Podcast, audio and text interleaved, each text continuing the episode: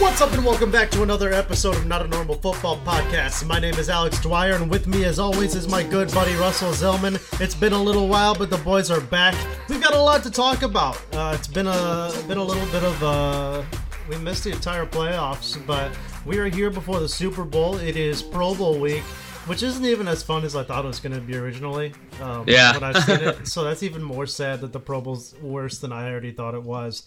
But um, we've got a whole mess of things to talk about. Without further ado, how are you doing, my friend? I'm doing really well, Alex. We are back. We are going to be better than ever. Um, it's been better a bit. Alex said it best, but we're back on the grind. We're back on the horse. Took a little break, but we're back now. We're going to talk about the wild card games, the divisional round games, the championship games. Give a little Super Bowl outlook here, coming up with the awesome game of the Chiefs versus the Bucs. Going to be a big one. We're going to talk about the coaching carousel that's been happening around the NFL from 2020 into 2021 with these with this season coming to a close. And then finally, we're going to talk about uh, what it's like to be a Bears and Titans fan right now cuz right now it's not there, there's not a lot of hope in the Titans fan base, especially today. I'm going to be calling it Black Friday. Um, but it's not been great. Today has been a little rough, but we prevail nonetheless. So we're gonna get going, hop right in here with Wild Card Weekend. We got six games to discuss. We're not gonna get too in depth with any of them, other than the Titans and the Bears game. We're gonna see what we remember from these games. This happened a while ago. We're gonna do our best here, but we're gonna start off hot with the Colts and Bills game. This was a game that the Bills were obviously favored going into it. It was expected um, the Bills would win, and they did win 27 to 24. I was expecting a little bit um, more of a blowout. It seemed it, they were kind of doing that in the first half a bit. It, it was it was close, but it felt a lot further away than it was. And then the Colts kind of almost came back in that last quarter. Uh, Jonathan Taylor had a decent day, and this is Philip Rivers' final game as an NFL player. He retired from the NFL after this game. What do you have to say about that, Alex? Well, I mean, bittersweet. Um, just uh, Philip Rivers played his heart out. He played a pretty good game of football for his last game, all things considered. Um, you know, it, it wasn't uh, probably how he envisioned going out, but I mean, he did make the playoffs. He did uh, uh, put together a decent, uh, you know, line in this game, and it's just, um, it's the end of an era. Uh, a, lot of these quarterbacks that we've seen growing up, uh, at least for me especially, um, are just this, this is the end of the road. And, you know, for Philip Rivers ending on a 58% completion, 309 yards, two touchdowns with a QBR of 99.7, uh, that's pretty spectacular to end your career on. And uh, I probably would have liked to end it off, um, you know, with a win uh, in some regards, but finishing 11 and 5 with the Colts. Um, and not throwing a pick in your last game. A lot of legends, you know, you see their last throw uh, was an interception, and uh, Phil Rivers doesn't have that. His last drive was uh, a really solid drive um, to close out his NFL career, and uh, wish him the best uh, going forward. But it is definitely sad to see one of the greats, a, a Hall of Famer, uh, you know, right off into the sunset. But this game was fun. This game was a lot of fun to watch. Um, I mean, we will talk more about Mr. Josh Allen, one of the rising stars of the NFL, um, later on here. But uh, the Bills deserved to win this game. It was a really just quality game to watch, and but it wasn't my favorite game of Wild Card Weekend, which I mean, I feel like Wild Card Weekend was overall just pretty spectacular across Yeah. the board. Um, Yeah. But the best game here, and we'll stick it around in the AFC and then move over to the NFC. But uh, we've got the Browns and Steelers. Uh, was just a massacre uh, across the board. Um, you know, I was I was pretty upset with the Bears game, but I was watching the Browns after that. I was watching every single game that weekend, and I mean the Browns came out and were up. It was the twenty eight to seven. Is that where uh, it started? Twenty eight. Yeah. Yeah. Uh, yeah. I mean, crazy. Um, against the Pittsburgh Steelers, who started off the season 11 0. And, um, you know, this very well could have been Ben Roethlisberger's last game in the NFL as well. He did say recently that he uh, wants to come back if the Steelers and him can come up with some kind of terms. Um, that was reported from the Athletic earlier this week. I believe it was yesterday when that news came out. But uh, 48 to 37, Baker Mayfield and this electric Browns running game just decimated the Pittsburgh Steelers um, and knocked out the number three seed. Yeah, this is a big, exciting game. If you know what was going on in that Browns locker room, um, it's it's all the more impressive, you know, with with head coach, rookie head coach, and probable coach of the year this year, Kevin Stefanski, coming out here and having COVID, so he actually did not come out anywhere. He was at home watching the Browns game. Um, and then uh, a lot of other high-ranking staff members also had COVID. They were they could not come out and play, or they could not come out and coach. So they were sitting at home watching this game unfold, and all these interim random people were head coaching this game, and it just they blew the top off of Big Brother. You know, the Steelers, who had been the perennial, them and the Ravens were just always been so good in that AFC North for such a long time, and the Browns have been laughing stock in the league for such a long time. The Browns came out here and absolutely demolished them to the tune of 48 to 37 you really love to see it. Baker Mayfield establishing himself as a franchise quarterback. I can say that with complete and utter honesty. Kevin Stefanski's scheme is a big part of that. But regardless, Baker Mayfield is certainly a franchise quarterback, and that's really exciting to see. I remember when when Alex and I watched draft night, we were like, "It's got to be Darnold. It's got to be Darnold." And then Baker Mayfield went number one, and we were awestruck. but now, yeah, it, it, he's it's it's working out. It's it's looking like he's. I mean, sure they should have taken Josh Allen or Lamar Jackson. Yeah, that argument can be had, but sure. Baker Mayfield is still looking like a good quarterback. So it's it's it is what it is there. And like you said, Ben Roethlisberger, probably will not be retiring, but they do now have Dwayne Haskins waiting in the wings. That was a little drama that happened at the tail end of the season. He got released by the Washington football team after a slew of uh, disrespectful and irresponsible decisions on his part going to um, a strip club in Seattle and some other things among that. But yes, he did get released from the Washington football team. The Steelers have brought him in, though, to be in that quarterback room. Maybe Tomlin thinks he can kind of get that kind of rogue, irresponsible kid nature out of him. We'll see. Yep. It might happen, it might not. But that's the Browns and Steelers game. And now we're going to hop on over to a game that was very sad for me as a Titans fan, and this is the Ravens Titans yeah. game. Um, it started off really well. It started off great. Uh, Titans came off swinging to a tune of a 10-0 lead in the first quarter. It looked like it was going to be a rout, much like the Ravens game against the Titans last year, and they were the number one seed. They went 14 and two. All of these things, they were they were the best team in the NFL. Lamar Jackson won the MVP, and we destroyed them. But then this happens. You know, we beat them in the we beat them in the regular season in overtime, but it was a good overtime. You know, they they got the ball first, and they our defense stood up for one time and then uh, we got off, and Derrick Henry ran us in for the winnings touchdown. But then this game didn't necessarily go like that. 10 and 0, mm. and then they tied it up at the half, and then at the end of the game they ended up winning 20 to 13. Our red hot offense, um, piloted by Arthur Smith, the now head coach of the Atlanta Falcons, just did not.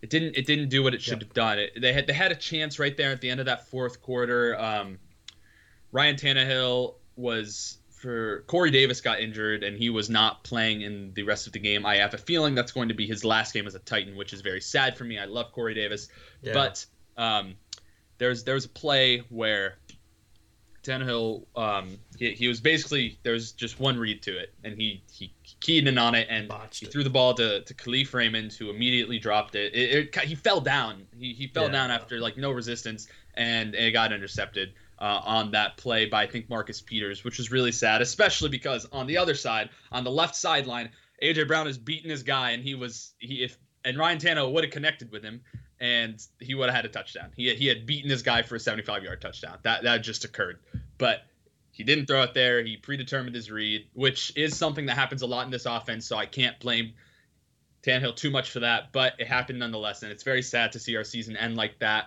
You know, there's a lot of good things that happened this season, but overall, it, it this season's a big letdown. But that's that's neither here nor there for now. But that is the Titans Ravens game. Yeah, I mean, it was disappointing to watch. Um, you know, one of the high flying offenses of the NFL uh, in the biggest game of the season thus far for them, just only 13 points. And the, um, I mean, the the flaw that we knew was the defense, specifically that running defense. Yeah. Uh, and Lamar Jackson put up almost as many rushing yards as he did passing. He did have a bad passing game, um, but 136 yards on the ground for Lamar Jackson. Yeah, that that that Not second good. that that second uh, quarter touchdown where he's broke off for like a 50 yard touchdown. That was Yeah. that was really deflating. I think that really deflated our entire team. Correct.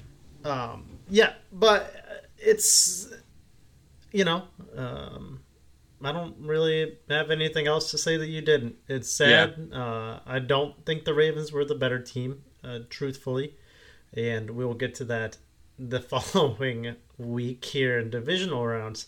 But we're gonna move over to the NFC. We'll start off with the Rams and Seahawks. Kinda how I expected this to go truthfully. I've Yeah. not been high on the Seahawks whatsoever since around week eight. Uh, Russell Wilson was on a mission to win MVP, and then all hell broke loose and everything fell apart.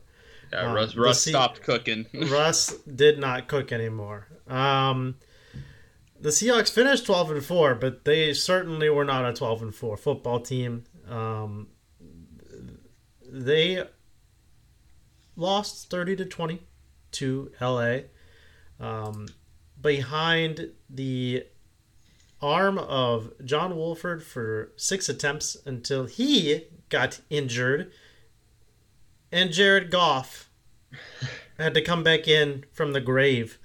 But Jared Goff played okay enough to get them through. Uh, nine completions, 19 attempts, 155 yards, and one touchdown with a broken, what is it, thumb?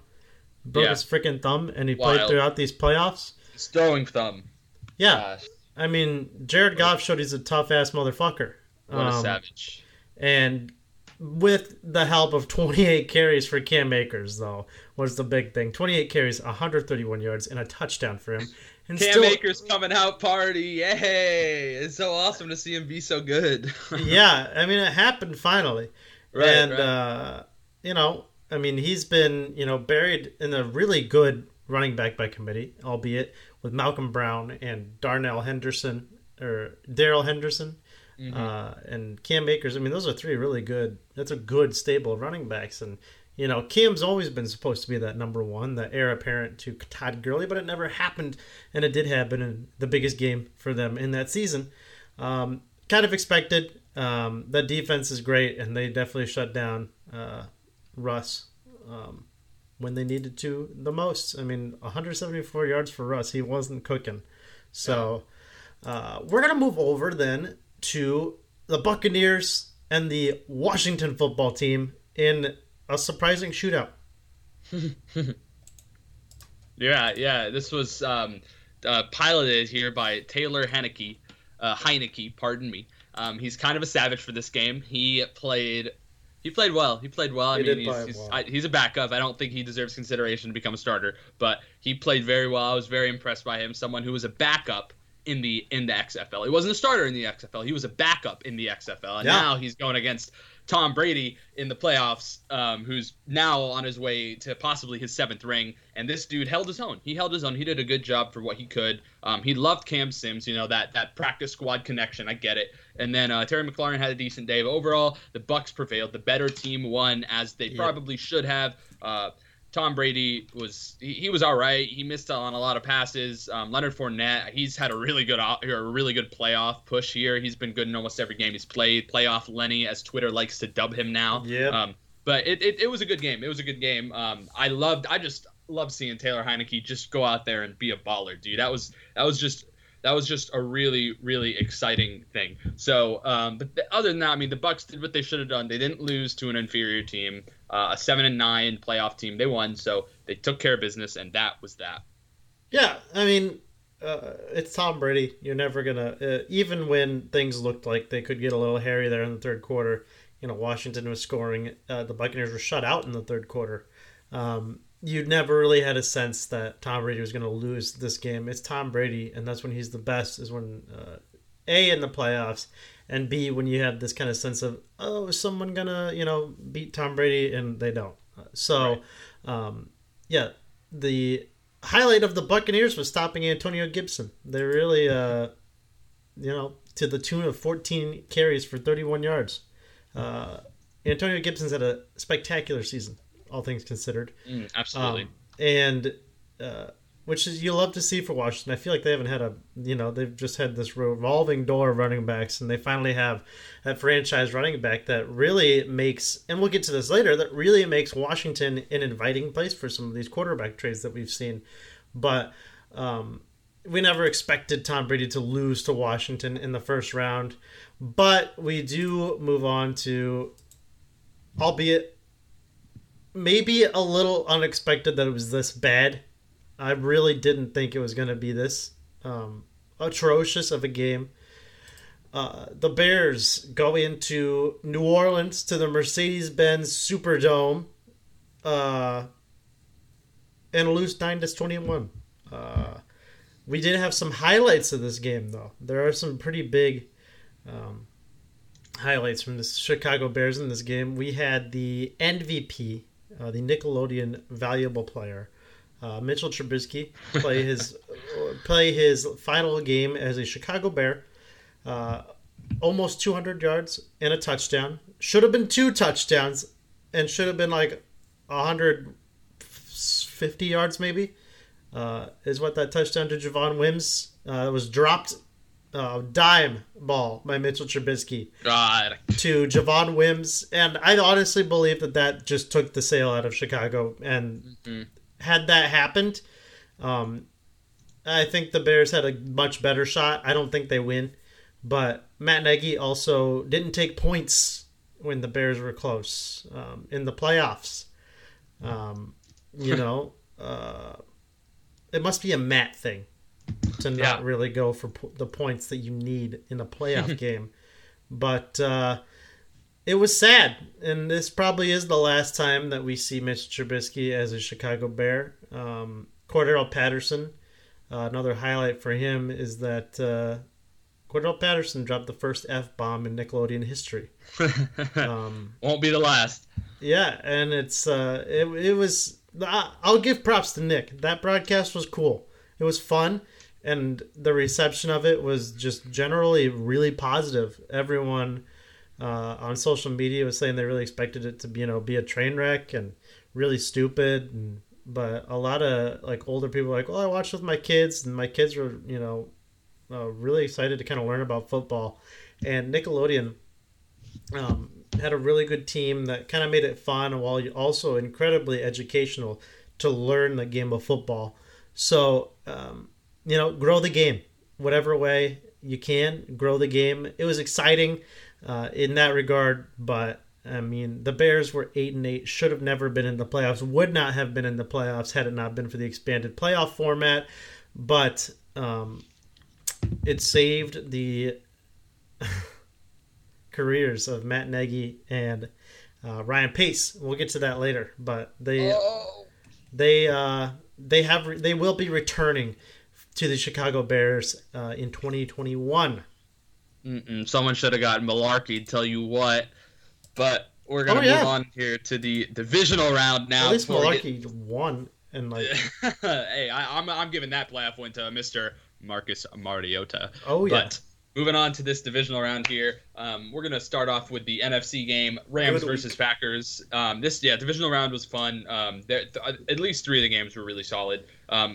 But then now here with the Rams Packers game, um, I was excited to see how this one would turn out because with Brandon Staley being um, now the head coach of the Los Angeles Chargers, I was I was kind of expecting um, the defense to kind of pop off a little bit more, but I mean they kind of didn't have anything to do against Mr. Aaron Rodgers here. Um, he's the boogeyman for a good reason. Uh, they ended up winning 32 to 18. Uh, Aaron Rodgers had 300 yards and two touchdowns. Um, strong running game from Aaron Jones as well, 99 yards to tune of 7.1 yards per carry. Um, overall, it was just, um, I mean, it was just kind of an offensive explosion on part of the Green Bay Packers. Jared Goff was still injured, but also Jared Goff has not been very good this season. I think um, they're definitely starting to consider moving on from him. Sean McVay is at least. It might be time to get out of there. But yeah, this was um, this was a this was a good game. I enjoyed watching it. I enjoyed. I mean, it's Yeah. always fun to watch good offense, especially. I mean, Aaron Rodgers is a stud, so it was it was good to watch the Packers be the Packers. But um, yeah, that's that's my thoughts here. Yeah, I mean, I think I was surprised uh, how. I mean, it is Aaron Rodgers, but uh, this Rams defense just did not show up uh, in this game. Uh, Aaron Rodgers had control of this game from, you know, pretty much the get go. Um, the first quarter was a little rough, but after that, uh, Aaron Rodgers was in control of this game. The Rams never really um, stepped on the gas, and, um, you know, obviously, like you said, Jared Goff just he he wasn't the Jared Goff of 2017 uh, or 2018. 2019 Jared Goff was bad, but or he wasn't the Jared Goff of early 2020. Early Yeah. 2020 Jared Goff was looking like 2017 Jared Goff, but better. So. Um, I think this game's a little different if Jared Goff doesn't play with a broken thumb still, but um, which it still was. Uh, another kudos to Jared Goff playing two playoff games with a broken thumb. Crazy. Um, so I'll give him that. I really didn't think of Jared Goff as a tough, you know, Iron Man kind of guy, but you know, um, he's shown that he wants it, and I think that speaks volumes of Jared Goff. But I mean, the Packers just the NFC favorites uh, across the board. So no one was expecting the Rams to really get past them. And uh, sticking in the NFC, we have the Buccaneers against the New Orleans Saints. And this one, another final game for one of the greats of the game. The last game that Drew Brees will ever play in the NFL, um, and also announcing his retirement from the game. Um, I mean, uh, crazy. And this wasn't exactly a good game to ride Yeah. out into the sunset on. Three interceptions. Um, yeah, including his last play was an interception. Um, Mhm. A 39.7 QBR to end your career uh, for one of the best to ever do it. Um, you know, definitely a top 10 all time quarterback. Uh, absolutely. Um, but Mr. Jameis Winston ate a, ate a W on there, though. He did have one completion for 56 yards and a Yes. touchdown. The exact same play that Javon Wims dropped. Yeah, yeah. So, uh, exact same hash mark, everything. So I guess yeah, Mitch Trubisky would have had uh, 105 yards or 150 yards or 250 yards on the game, uh, and two touchdowns. Yep. But- it's uh, it's crazy to see to see him go, but it, it was time. It was time for sure. His body, was, was his time. body was decomposing this season. He fought through so many injuries. Um, perhaps they have their quarterback of the future here with Jameis Winston. Perhaps not. We'll see. But they they say it a lot in the NFL. It's hard to beat a team three times, and the Saints had beaten the Bucs both times this past season, and it's just really hard to beat the team three times in a row. Um, and they, they couldn't pull it out this time, and the Bucs did get that W. Tom Brady getting to his first ever NFC Championship game after this. Um, Yeah. and it's Um, pretty, pretty cool. Pretty cool. Mr. Tom Brady is also the number four all-time uh, playoff quarterback against NFC teams. He has eight wins against NFC teams. This is his first time in the NFC. what a stat that is. Um, What a stat. Yeah, he has eight wins against NFC teams now. Um, nine, I guess, after the Packers. But uh, yeah, Tom Brady has uh, solidified himself as the GOAT. I would say so as well. And um, now we're going to hit the first divisional round game. We're going to talk about the Ravens Bills first in this divisional round game. This was a very low scoring game. Um, a little surprising to see, but yeah, the Yeah. Bills ended up winning 17 to 3. The Ravens, I mean, they they couldn't do anything, man. Lamar Jackson got injured, Tyler Huntley came in. It was just an ugly game for the Ravens to be honest. There wasn't much to look to be excited about. And and another thing kept pervading in this game that had been an issue for the Bills the entire season and um, postseason. That's just no run game, man. Their run game was just really, really bad. I, I think a lot of it can be attributed to the fact that they have a really good pass blocking line, but their run blocking is pretty atrocious. That's fair to say. But Mhm. overall, I mean, it it, it wasn't great. And um, Stefon Diggs, he had a good game, but and Josh Allen had a good game. I mean, it's Josh Allen. He's he's a great quarterback, but. Other than that, there wasn't there wasn't much excitement to go around in this game. I'd say this is the one kind of dud of the weekend. it was the one dud of the weekend, and I would say maybe my dud of the entire playoffs. Uh, Yeah, I really say that's fair. expected this to be a shootout, um, but both these defenses came to play. The Bills just absolutely shut down Lamar Jackson um, and Tyler Huntley, um, who I didn't even know who that was um, until then. Utah. Yeah, the U- Utah, but um, yeah, it was it was just a boring game. Um, hmm kind of disappointing. But then we move over to the Chiefs and Browns, which was one of the best games of the entire weekend. Um, the Chiefs won 22 to 17, uh, thanks to the one and only Chad Henne. The, That was amazing. the Chiefs had a scare. Patrick Mahomes goes down with a concussion. Um, he had already suffered an ankle injury uh, earlier in the game, um, but he kept fighting out there, and then eventually had a concussion that looked uh, bad. He got up, he was just wobbly. You could tell that something just wasn't right. So Mr. Chad Henne uh, had to go out there and win the Chiefs this game. And for a second there, he looked really bad like the Chiefs could lose this game to the Cleveland Browns, but of course, um, Andy Reid cooks up something delicious for the offense to, uh, you know, feast on, and Chad Henne sent the Kansas City Chiefs to the AFC Championship game. Um, this was a this was a game, and the Browns should be really excited going into next season just seeing how close they were, albeit not against a complete Chiefs team for some of it because Patrick Mahomes was out. But I mean, they went toe to toe with the Kansas City Chiefs. That defense slowed them down, and that offense only 17 points. Um, you know, but they showed signs that this Browns team looks way more complete than I think people thought. Um, they're much better than that 11 and 5 record speaks. Yeah, yeah, for sure. This Browns got a lot of hope going for it, and the Chiefs they they did it. They they got past the hurdle that they they had here with Mahomes falling, but they, they did it with grace, and then they moved on. Here we're gonna get to this conference championship. Here they moved on to just kind of rout the Bills. I mean it.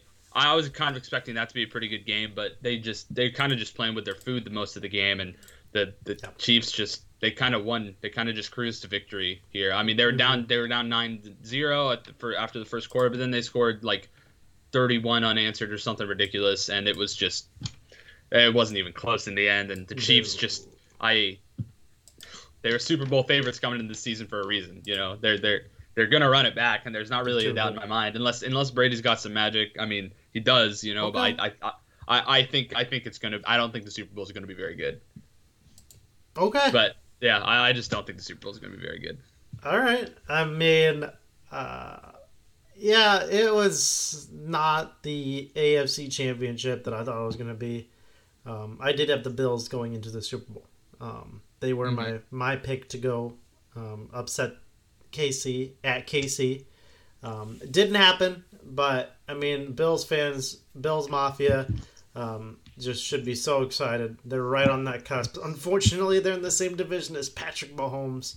Um, otherwise, I think the Bills win the NFC easy. It's not even close. Um, Yeah. that the Bills win the NFC, but um, they're just not ready, and they might not ever be ready to beat Patrick Mahomes in the AFC Championship game. And uh, you know, it's indicative of the Bills of old uh, in the 1990s making it to four straight Super Bowls just to lose and not have enough firepower uh, against the Dallas Cowboys. And one time it was the New York Giants, um, which uh, don't mention Scott Norwood to Buffalo Bills fans. Uh, Please. yeah, but I mean, it's they're close. They have a lot of right pieces. They have the right head coach. They have the right quarterback. They have a really good defense. Um, the running game could be better. Devin Singletary's okay, but you know, you add an elite running back to that squad, they could be really dangerous. And who the NFC Championship game. Uh, Tom Brady, Aaron Rodgers, Aaron Rodgers loses on the right call. The right call. Uh, the pass interference. Um, blatant. Yep. Blatant. Yeah. Um, Packers fans back off. It it was the right call. Um, Aaron Rodgers, 346 yards, three touchdowns, and an interception. Um, and uh, you know the defense got it done. Tom Brady threw three interceptions in this game. Yeah. And Aaron Rodgers could not capitalize on them. That mm-hmm. offense did not capitalize off a single one of Brady's interceptions, and um, that's that's the reason the Packers lost is not being able to capitalize on it. This game should have at least been, um, you know, Packers get six points off of that and win 32-31 at the very least. Um, but they didn't get it done, and um, the only one to blame for themselves, them, that loss is themselves. But um, plus, that defense should not have given up 31 points in the first place anyway. But, um, you know, you put up 26 points and you expect to be right in there. But, you know, it is what it is. The Green Bay Packers are out, so I'm happy. But um, it was a good game. I that might be my favorite game of championship weekend easily. Actually, it's not even a question. It's my favorite game of the weekend. Uh, really good game of football. Yeah, yeah. Um, I agree. This this this was a great game. Um, it was back and forth the entire time. It was really fun. I love. Uh, there's this one guy I follow on Twitter, um, and he he was pretty mad the entire time, and it was really fun to watch him be mad. But that's neither here nor there, I suppose. But yeah, good game. Bucs move on to the N or not the NFC, the Super Bowl, representing the NFC in the Super Bowl in Tom Brady's first year with a new team.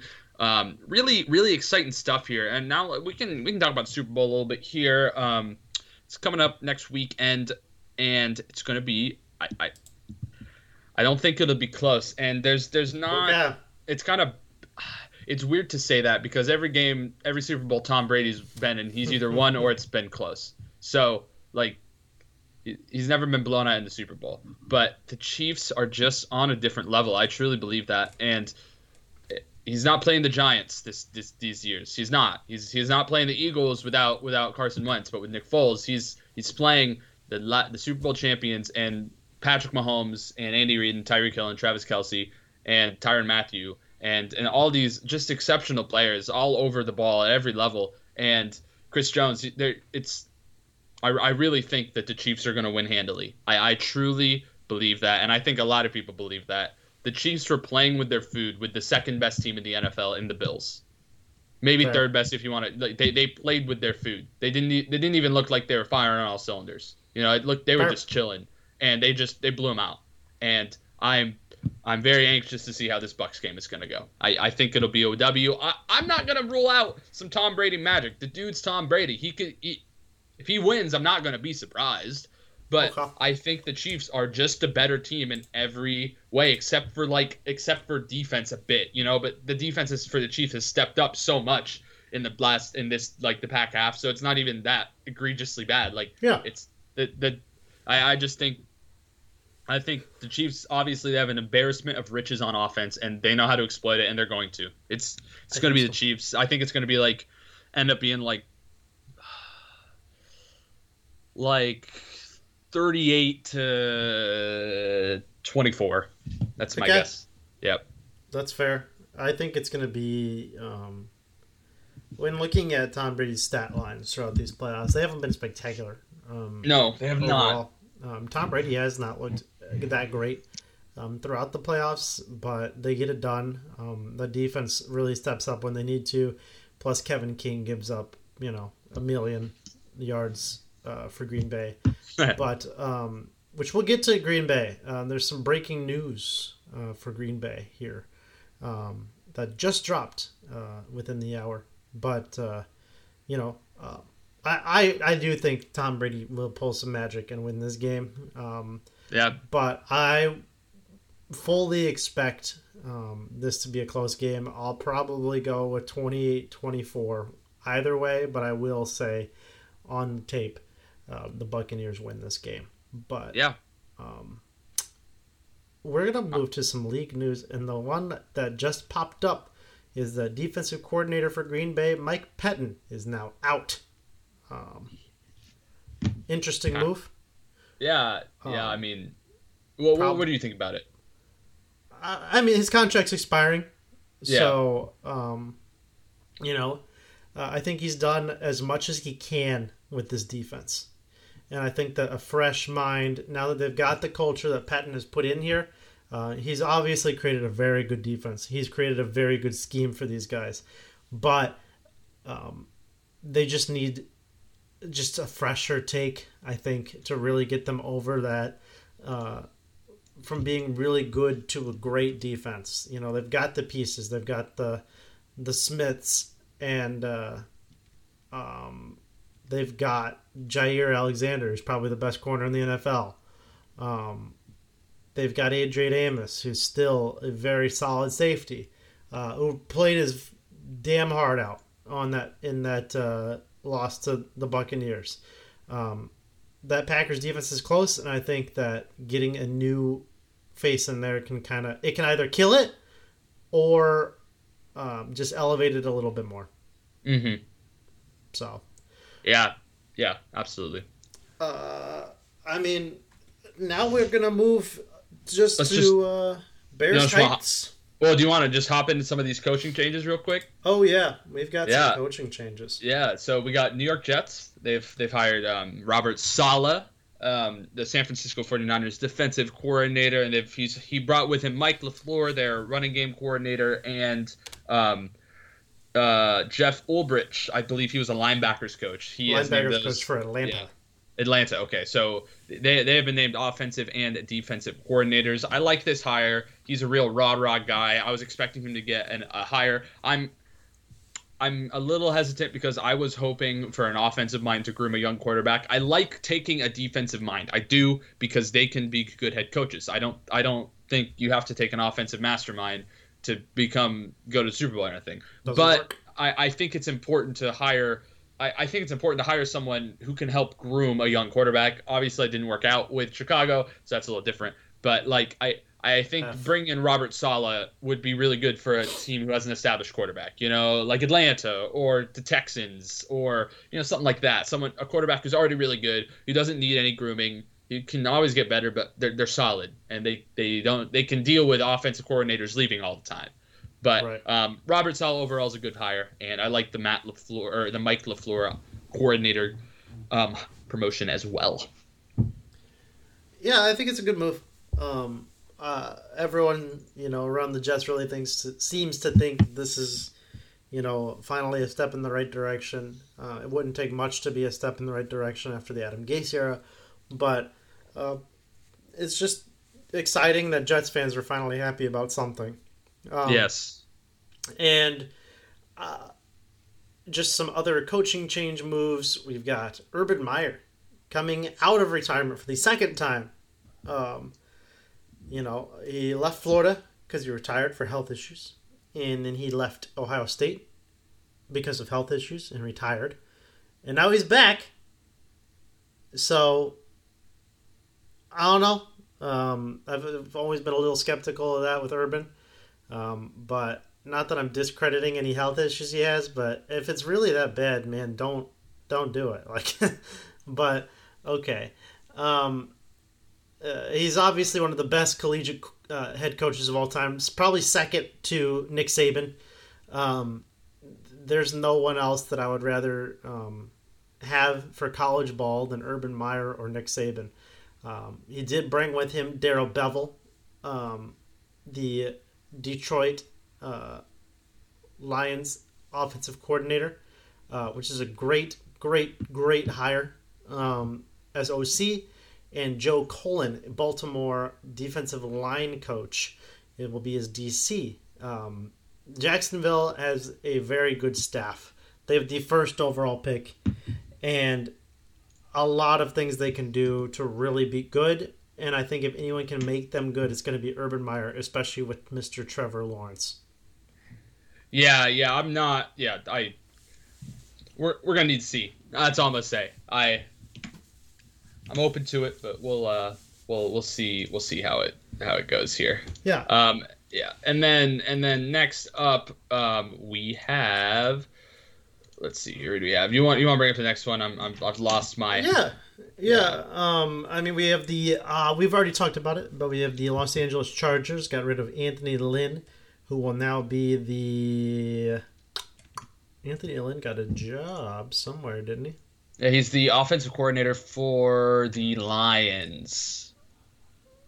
Yes, Good. he's the offensive coordinator for the Lions. Yeah, offensive coordinator for the Lions, but they have hired um, my favorite uh, prospect of the season, Brandon Staley, former Yes. disciple of Vic Fangio in Chicago, uh, was a uh, Chicago Bears uh, line coordinator for years alongside um, Jay Rodgers, who also got a job. Um, very sad, but very exciting for him that he will be getting a job. Um, but um, I love this hire. I think Brandon Staley's done some wonderful things. And just like the Rams, the Chargers have a lot of pieces on that defense that are great, and he can really get the most of them. Um, Joe Lombardi uh, will be his OC. Uh, New Orleans quarterbacks coach, uh, who's a very well respected, um, you know, uh, really well respected coach in the NFL. Um, Yeah. And Renaldo Hill, the Denver Broncos defensive back coordinator. So Brandon Staley bringing in another Vic Fangio disciple. Um, this Vic Fangio tree is um, an interesting one to follow, and I think that people should really look at it seriously. But um, just touching upon some other hires, um, we've got an interesting one for me would be of all the coordinators you pick from Indy, you pick Nick Sirianni over in uh, Philadelphia. Uh, Nick Sirianni, the uh, offensive coordinator, um, which Philly's probably just going for that Frank Reich connection. Yeah, they want him back. They miss Reich. Um, uh, but if you're gonna pick, if I'm surprised that uh, defensive coordinator Matt Eberflus really didn't get any looks. I don't. I didn't hear anything about anyone looking at him. Um, but what he's done with that Colts defense has been some incredible stuff, and uh, I'm really genuinely surprised that he didn't get a single um, look. So, um, maybe next year. Yeah, maybe next yeah. year. I do expect him to leave in the foreseeable future. Quite a quite a good coordinator. Yeah. So those, uh, and we had the Detroit Lions. We already talked about them a little No, bit. no, they yeah, but they hired uh, they hired Dan Campbell, the uh, assistant head coach and tight ends coach um, of the Saints. They signed a six year deal with him. He's gonna be biting off kneecaps for a while. Um, what do PC you coach. Think of, what do you think of Dan Campbell? I mean, that presser was something, man. Uh, Yeah. he- he's he's fiery. He's hyped. He's he's Yeah. amped up, um, and he's assembling a pretty decent staff over there. Um, Yeah, they're gonna run the football, and that's for sure. Get They are running. D'Andre Swift stocks in order for fantasy because they're gonna be running the football a lot. they're running. They're running the ball.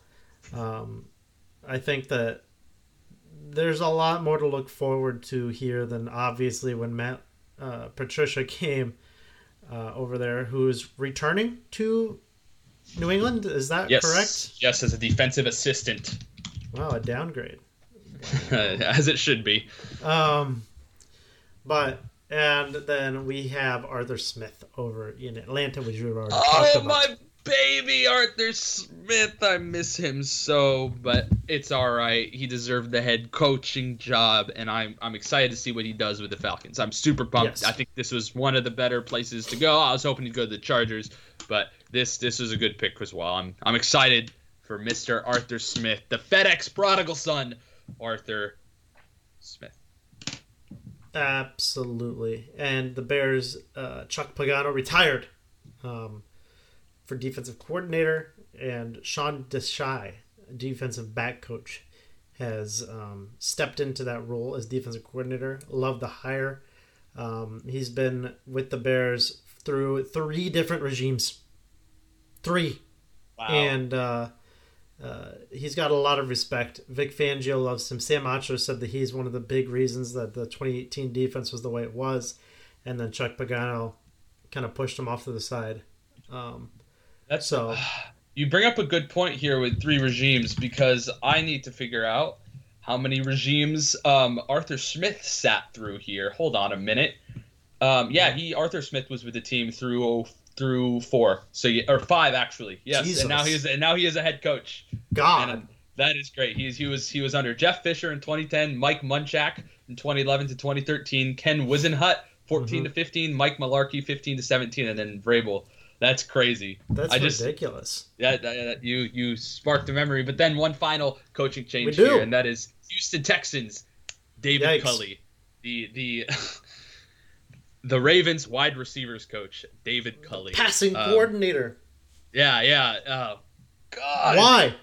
What a horrible hire. What a disgustingly, egregiously poor hire. And then they And Lovie Smith's back home. Yes, yes, and they're retaining their offense coordinator as well, brother of Titans right tackle Dennis Kelly.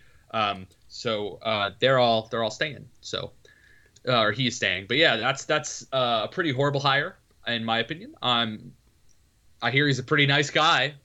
That's cool. I have no evidence that he's a good coach. Hopefully, he's a horrible coach. So the Texans continue to be I bad, just- and hopefully they trade Deshaun Watson. I just don't get it. Nope. No, I do not. Lovie Smith as a defensive coordinator is a phenomenal hire, though. Yes, that's solid. Wonderful hire. I don't think he would have come to Chicago as a DC because it's kind of a little slap in the face of like, here was your former job kind of thing.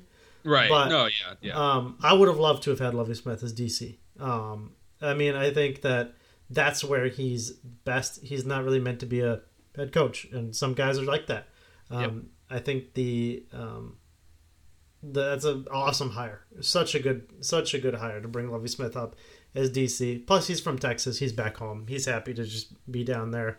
Yeah. Um, he's probably happy to get out of Illinois. Truth to be told so um i mean that's that's the coaching carousel. And uh, matt nagy keeps his job. Uh meh. yeah. i'm fine with that but we can so just to keep us on time um the presser was the worst part of that um entire experience. Um Yeah. i've never seen bears twitter so unified after that presser, everyone was on the same page, and uh, it's it's amazing. Just Twitter, Bears Twitter, all the writers, even all the writers were like, I've never seen more interaction with beat writers and fans than when that press conference happened. It was an amazing time to be a Bears fan. hey, hey, I, I will, I'll level with you here. The exact same thing happened today, Alex. Just today, oh, I know, yeah. The, the exact same thing happened today with Titans Twitter. We Go we, ahead. We didn't get to hire Pep Hamilton. He was my number one pick. Um, he was the Chargers quarterback coach this year. I wanted to hire him as our offensive coordinator. I was really excited to get him in here, but he decided not to go with us. Um, and we did end up promoting um, Todd Downing, um, our tight ends coach, um, which is not a horrible thing. I mean, Arthur Smith was our tight ends coach. That's not bad that we're promoting a tight ends coach from inside. And honestly, I'm not super pessimistic about him. Yeah, he was really bad with the Raiders when he was the offensive coordinator in 2017. But also, Jack Del Rio's a clown, and everything they had going on over there was clown behavior. Before this was before Gruden, before Uh-huh. Mayock, before all that stuff. It was it was a bad time in in Oakland. Um, so I'm cautiously optimistic about Todd Downing. Now, the really bad part, the thing that everybody on Titans Twitter really despised, was the fact that we didn't have a defensive coordinator this past season in 2020, and we were one of the worst playoff defenses ever. Ever, bar none, one of the worst defenses that made the playoffs in the history of the NFL. But we made it. Cool. Lost immediately. Fine. Um, and what was I'm, I'm wondering what was going through Vrabel's head. You know, clearly oh, whatever. I'm gonna work really closely with our outside linebackers coach Shane or Shane Bowen, whatever. Cool. Or and then, oh, he our defense is horrible. So what I'm gonna do is I'm gonna now hire him to be our defensive coordinator. So we're retaining the exact same dude who was our defensive coordinator, and um, I'm really mad. I'm I'm I'm egregiously angry. I was in the car today when I heard the news, and like I started beating the beating my steering wheel to death. I was so mad. There there was a girl in the in the in the car next to me and as soon as I started doing it, she looked at me and and as we drove away, we were at a stoplight, she looked terrified. I was screaming and I was so mad. I was I I was so mad. Our defense I I sense nothing but regression going into next season. We're going to have less less to work with. We're going to have no cap space. We have uh, another bad defensive coordinator, a possibly bad off. I'm very pessimistic right now. I'm upset, and I there Vrabel has a lot of blame here. I I think he just wants yes men to, to, do his dirty work, and that's that's why Dean Pees Dean Pees. I'm pretty sure he did not retire because now he's defensive coordinator for the Atlanta Falcons. I think Vrabel forced him out. Vrabel wanted more control over what was happening in the defense, and B said, "Fine, I'm going to retire." And and then our defense regressed. Our defense was acceptable when he was our defensive coordinator. We were a sure. middling defensive team, and yeah. we have all of the exact same personnel minus a couple pieces this season, and we're the worst, we're top bottom three defense. No, it's not about personnel; it's about coaching. And we decided, Mike Vrabel decided that the problem was personnel, not coaching. So he kept the coaching, and I expect to see an entire new defensive starters next season if the problem is personnel. So Mike Vrabel can bite it. He made a horrible decision here, and I'm mad at him. And it better work out. It's not going to, but it freaking better, or else he's gonna he's gonna have a short leash this coming season. I don't think they're gonna fire him soon. I don't think he deserves to be fired soon, but he deserves to be reprimanded by Jon Robinson and Amy Adams because this is unacceptable. To, to, to, to keep the defensive, the de facto defensive coordinator who piloted one of the worst defenses in playoff history. Screw that. I am mad, and I will not back down from being this upset. And I'm going to I'm mad. That's all. I'm upset. Yeah, I mean, uh, I mean, the, Nothing hate to, to say, it. Like, you hate to say yeah, it. Yeah, nothing to freaking say here. It's just I, I, my rant is over. But Jesus Christ, I don't even know who's going to be the best team in the in the. It, if the Colts get the a Colts. competent quarterback, it's any any competent quarterback, it's easily going to be them. Easily. easily the if if they're doing a bridge quarterback, then it's going to be close. We're all probably going to go eight and eight. It's going to be like the NFC East. But if they get anybody with a pulse, easily the Colts, easily. easily the Colts. And I'm upset about it. This our window's closed now. We we had like a two year window to yeah. maybe get to the Super Bowl, and that just slammed shut with this rehiring of one of the worst defensive coordinators the Titans has ever seen. So, woo! Yeah, I'm done. done. I mean. Uh the there's there's a lot of interesting things this offseason, uh, my friend, and um, you know the Bears the Bears did decide to move forward with Matt Nagy and Ryan Pace. Um, I'm gonna be the one guy, the one, the one person uh, that will defend one Ryan Pace. Um, and it's it's not a you know it's not a, a, a popular opinion to like what Ryan Pace has done in his career as GM of the Chicago Bears, whiffing on the likes of Deshaun Watson, who may come to Chicago. Ooh, um, it'd be spicy. It would be very spicy, um, uh, because when we look at this, Ryan Pace has just gotten better as a GM. Um, except for the Nick Foles, there's a fourth rounder. Whatever. The contract's yeah. still terrible. It's still bad. It's still, but that's that's the Jags doing. That contract is because of the Jags. I cannot blame Ryan Pace for that. And honestly, a fourth round pick for who's probably going to be your backup quarterback for the next two years. Okay. Yeah. Trading okay. for him is neg- yeah yeah that, that's an acceptable thing. That's yeah. no, no roast there for sure. I agree. Um, uh, Mitchell Trubisky, um, I defend it um, not over Deshaun Watson, but I do defend it over Patrick Mahomes. Even at the though, time, yes, yes. Even though we know what Patrick Mahomes is now, um, at the time, no one thought Patrick Mahomes was going to be the greatest quarterback to ever play the game or what could be the greatest quarterback to ever play the game. Um, so I I will say that, but Um, another reason why I understand why Pace went for Trubisky over Watson is because the prior year in 2017 or 2015, uh, two years ago, because um, it was Kevin White, then Leonard Floyd. But in 2015, Pace drafted Kevin White, who already had ACL problems, um, but thought that he could come back from them, and he got burned on it. So when it came time for a quarterback, um, Deshaun Watson had torn both ACLs in college, and Ryan Pace probably didn't want to do that again. You know, uh, Watson did hurt his ACL his first year as a rookie. So at the time, you were thinking, well, maybe Pace dodged a bullet here. Um, even though it looked like Deshaun Watson was the Deshaun Watson we thought. Um, so he went and drafted Mitchell Trubisky, who a lot of people were very high on, and he was supposed to be a project guy, which is why they brought in Mike Glennon to a terrible contract, albeit. Um, and no one liked that pick anyway. Um, but I understand the process of why Pace did what he did.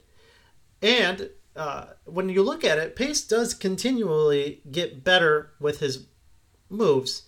Um, he drafted Khalil Mack, or not drafted, uh, traded for Khalil Mack, uh, two first rounders, and got Khalil Mack and a fourth round pick back. That fourth round pick was subsequently used for Nick Foles um, in 2019.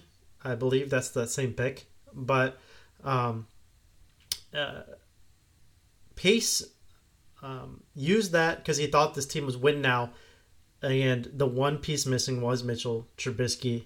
Um, just fell short.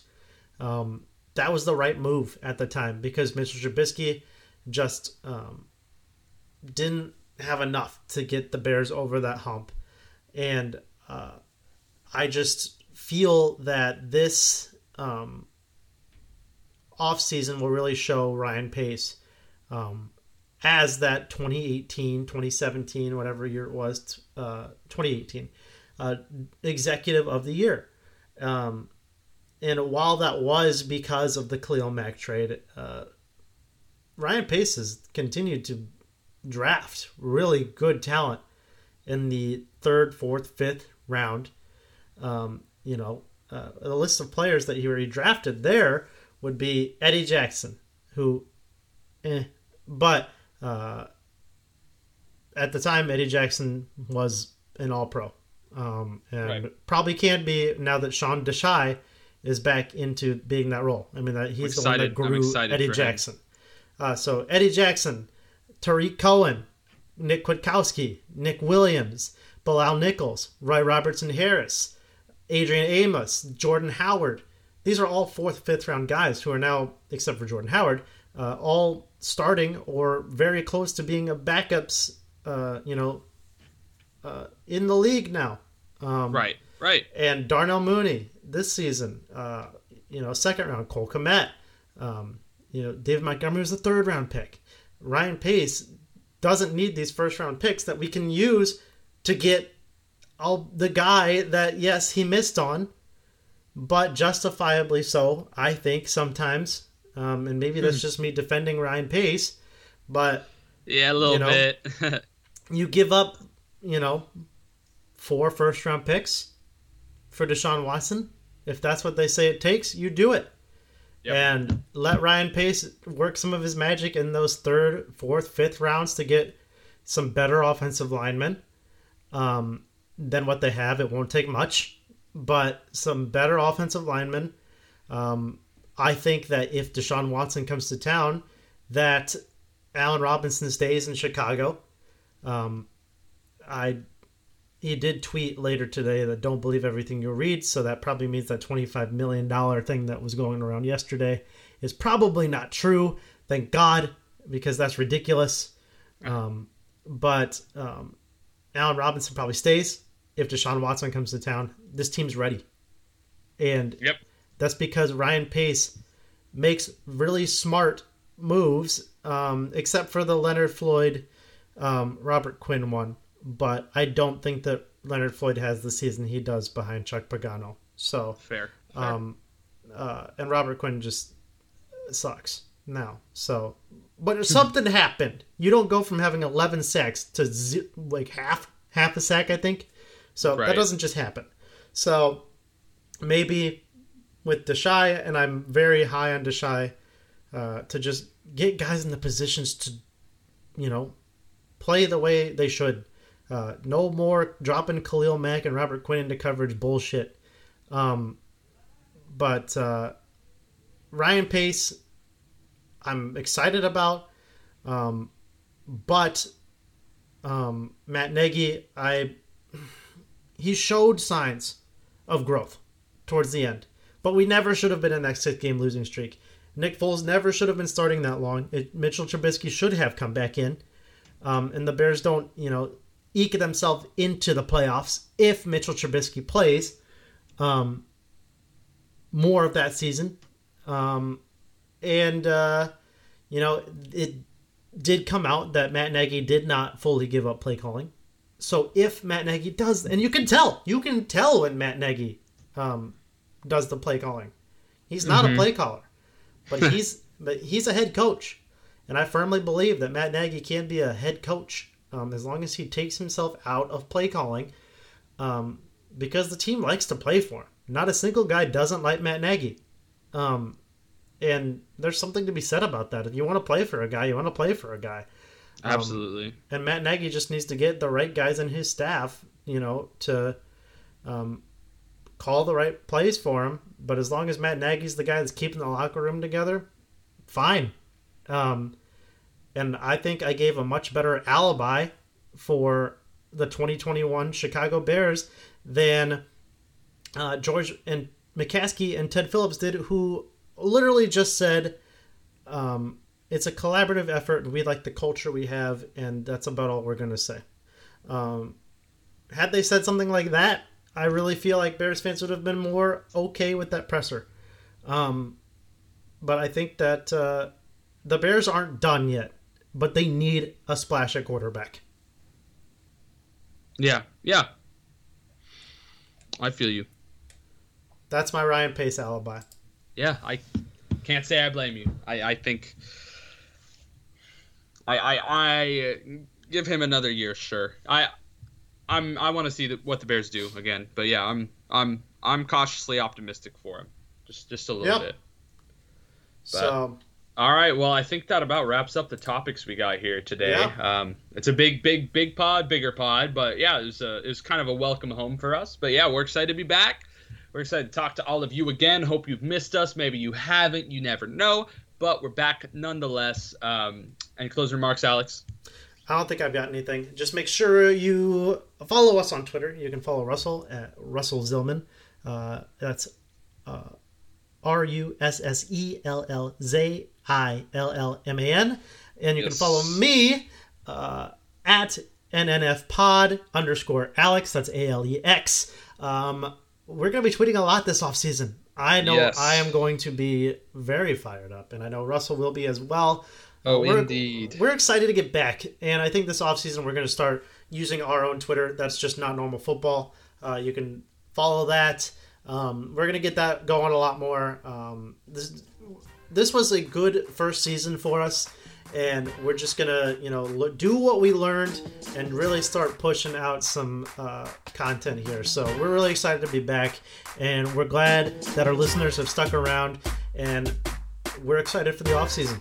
And from Not Normal Football, my name is Alex, and with my good buddy Russell, we are signing off. Please wear your mask.